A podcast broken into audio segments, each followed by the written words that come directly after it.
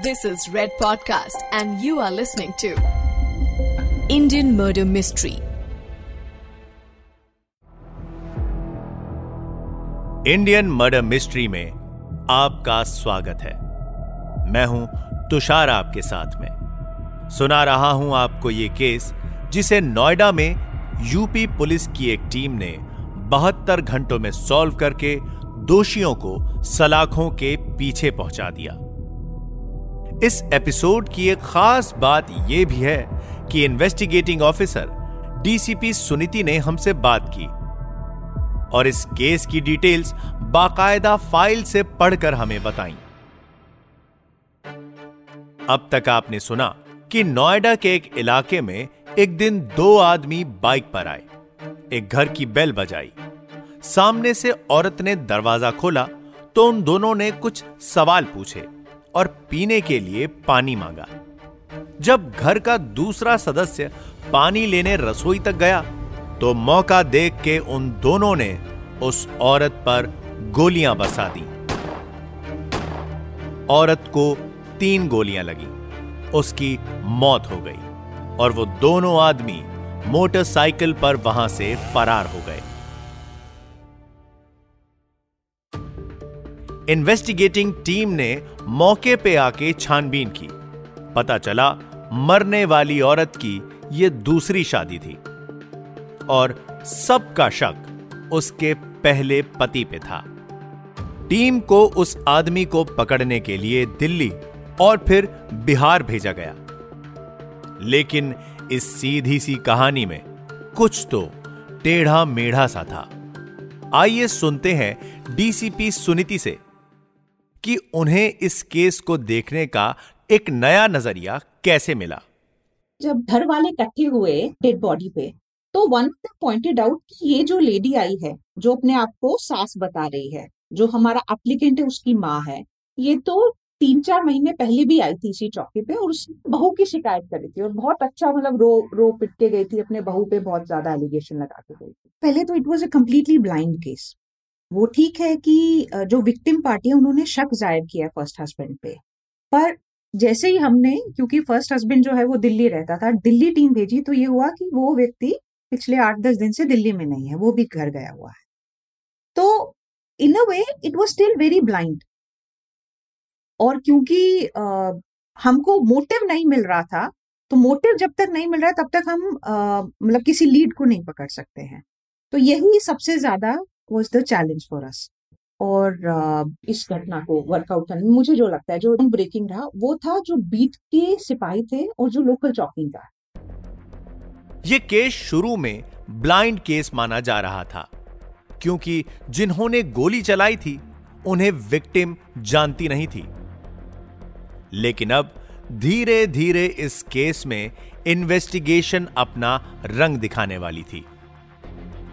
जरा सोचिए आप रोज घर से निकल के दफ्तर या कॉलेज जाते हैं, या बाज़ार जाते हैं। ऐसे में आप कई लोगों से मिलते हैं, कई लोग आपको देखते हैं। और आजकल तो सीसीटीवी कैमरास भी आपको निगरानी में रखते हैं। यानी आप एक दिन में घर से बाहर निकल के अगर कुछ करते हैं तो वो अननोटिस्ड नहीं जाता। डीसीपी सुनीति से मालूम हुआ कि जब एरिया की कॉम्बिंग हुई और सीसीटीवी को खंगाला गया, तब कौन सी नई लीड हाथ लगी? जो हमारी टीम एरिया कॉम्बिंग में लगी हुई थी, उसको दो तीन वीडियो फुटेजेस मिले। तो वी कुड ट्रेल डाउन कि बाइक वाले इवेंचुअली कहाँ गए हैं। और उसी कॉम्बिंग में वो बाइक भी हमको पड़ी हुई मिली कहीं बिल्कुल सुनसान एरिया में रेलवे पटरी के पास। तो ये वाली जो टीम थी दिस वॉज़ फर्दर ब्रोकन कि वो बाइक को बैक ट्रेस करें। नंबर प्लेट तो नहीं था but engine number chassis number से हम कितनी चीज़ें डेवलप कर सकते हैं। तो यूँ करते करते नाम आया, जो हमारा मेन एक्यूज इसमें था, सचिन का। पुलिस ने दोषियों को आइडेंटिफाई किया। ये पहले भी एक केस में जेल जा चुके थे।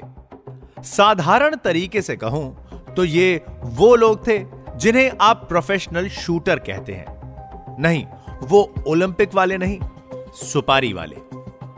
उधर यूपी पुलिस की टीम बिहार पहुँचने वाली थी। वहाँ पे विक्टिम का पहला पति छुप के बैठा है।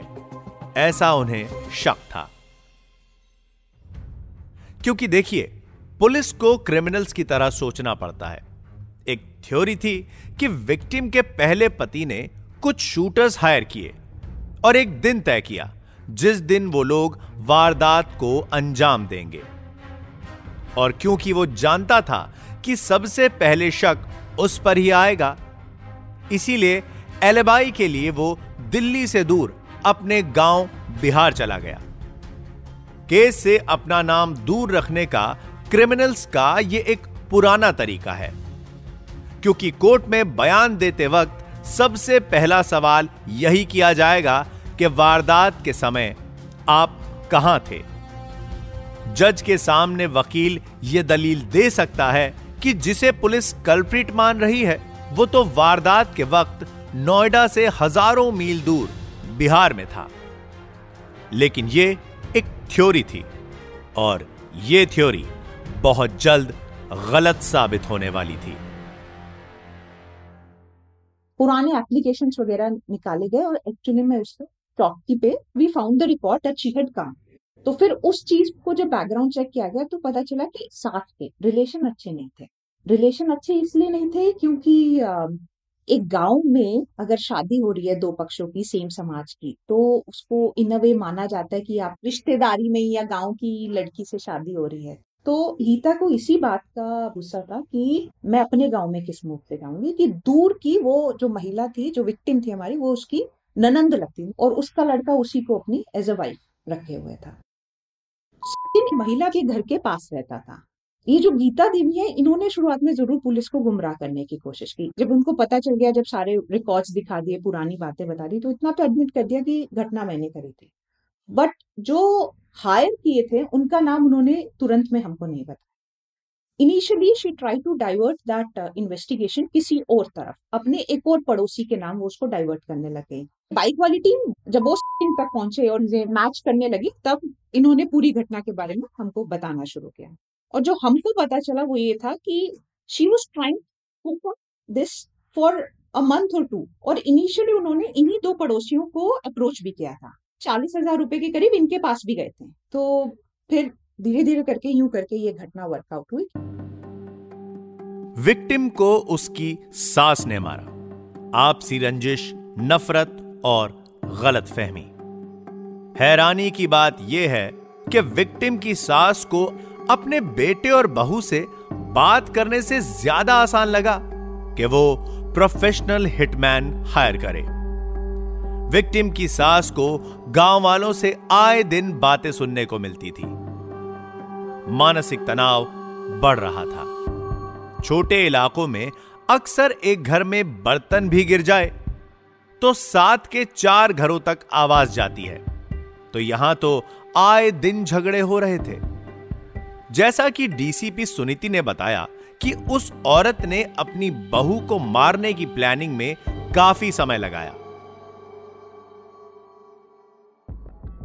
वहाँ इलाके में एक आदमी था।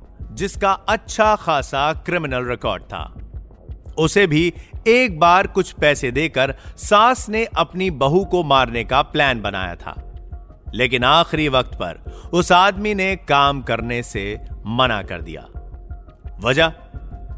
वजह थी विक्टिम की बेटी। वो छोटी सी बच्ची, जो बिना किसी गलती के अपने माँ बाप का तलाक झेल चुकी थी और सिर्फ़ अपनी माँ के भरोसे ज़िंदगी जी रही थी, उस माँ को मारने की हिम्मत वो आदमी नहीं कर पाया। बीट के सिपाही ने जो वारदात बताई थी, जिसमें विक्टिम की सास कुछ महीने पहले भी इलाके में झगड़ा कर रही थी, उस वारदात में वो औरत इसी आदमी से लड़ रही थी, क्योंकि वो आदमी को पैसे दे चुकी थी, और उसने काम करने से मना कर दिया था। लड़ झगड़ के उसने अपने पैसे वापस लिए या नहीं, इस बात का नहीं पता। लेकिन आप ये देखिए, इस सास को, अपनी बहू को किसी भी कीमत पर मारना था। एक प्लान फेल हुआ तो तुरंत दूसरा बना लिया। वो किसी भी तरह अपनी बहू की जान लेना चाहती थी। और वो भी जल्द से जल्द। पुलिस का काम कितना मुश्किल होता है यह हम सिर्फ़ अंदाज़ा लगा सकते हैं। जब पुलिस की टीम उन शूटर्स को अरेस्ट करके पुलिस स्टेशन ला रही थी, तब उनमें से एक ने पलट के पुलिस वालों पे अटैक किया। When the accused were arrested तो उसमें जो मेन अक्यूज है जब आला कतल, जो पिस्टल थी जिससे घटना हुई थी, जब उसकी बरामदगी के लिए पुलिस टीम उसके साथ गई थी तो उसमें उसने भागने का प्रयास किया और असला से पुलिस टीम पर फायरिंग किया।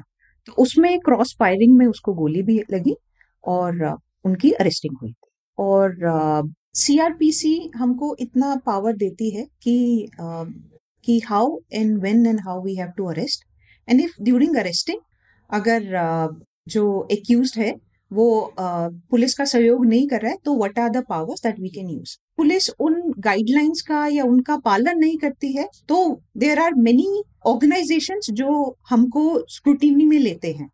बट जैसे इस घटना में कोई ऐसा नेगेटिव रिपोर्टिंग नहीं। ये एक छोटा सा एग्ज़ाम्पल है कि हमारी पुलिस फोर्स किस बहादुरी से मुजरिमों का सामना करती है। इन्वेस्टिगेशन के सभी प्रोसीजर्स अच्छे से फॉलो किए गए। टीम वर्क और इफ़ेक्टिव इंटेलिजेंस की मदद से डीसीपी सुनीति और उनकी टीम ने इस केस को बहत्तर घंटों में सॉल्व कर दिया। Red F M podcast presents Indian murder mystery DCP Suniti उनकी टीम को और यूपी पुलिस को सलाम करता है। हमारा शहर, हमारा इलाका और हमारा घर अगर सुरक्षित है तो वो पुलिस फोर्स की वजह से है। और इस बात को हमें हमेशा याद रखना चाहिए। इंडियन मर्डर मिस्ट्री के इस एपिसोड में फ़िलहाल इतना ही। At the rate Red F M podcast Instagram पे हमें बताएँ कि हमारा ये एपिसोड आपको कैसा लगा। मुझे अपना फीडबैक दीजिए। At the rate R J Tushar Red F पर। या ईमेल कीजिए podcast at the rate Red F M dot in पर। मिलते हैं अगले एपिसोड में। जय हिंद।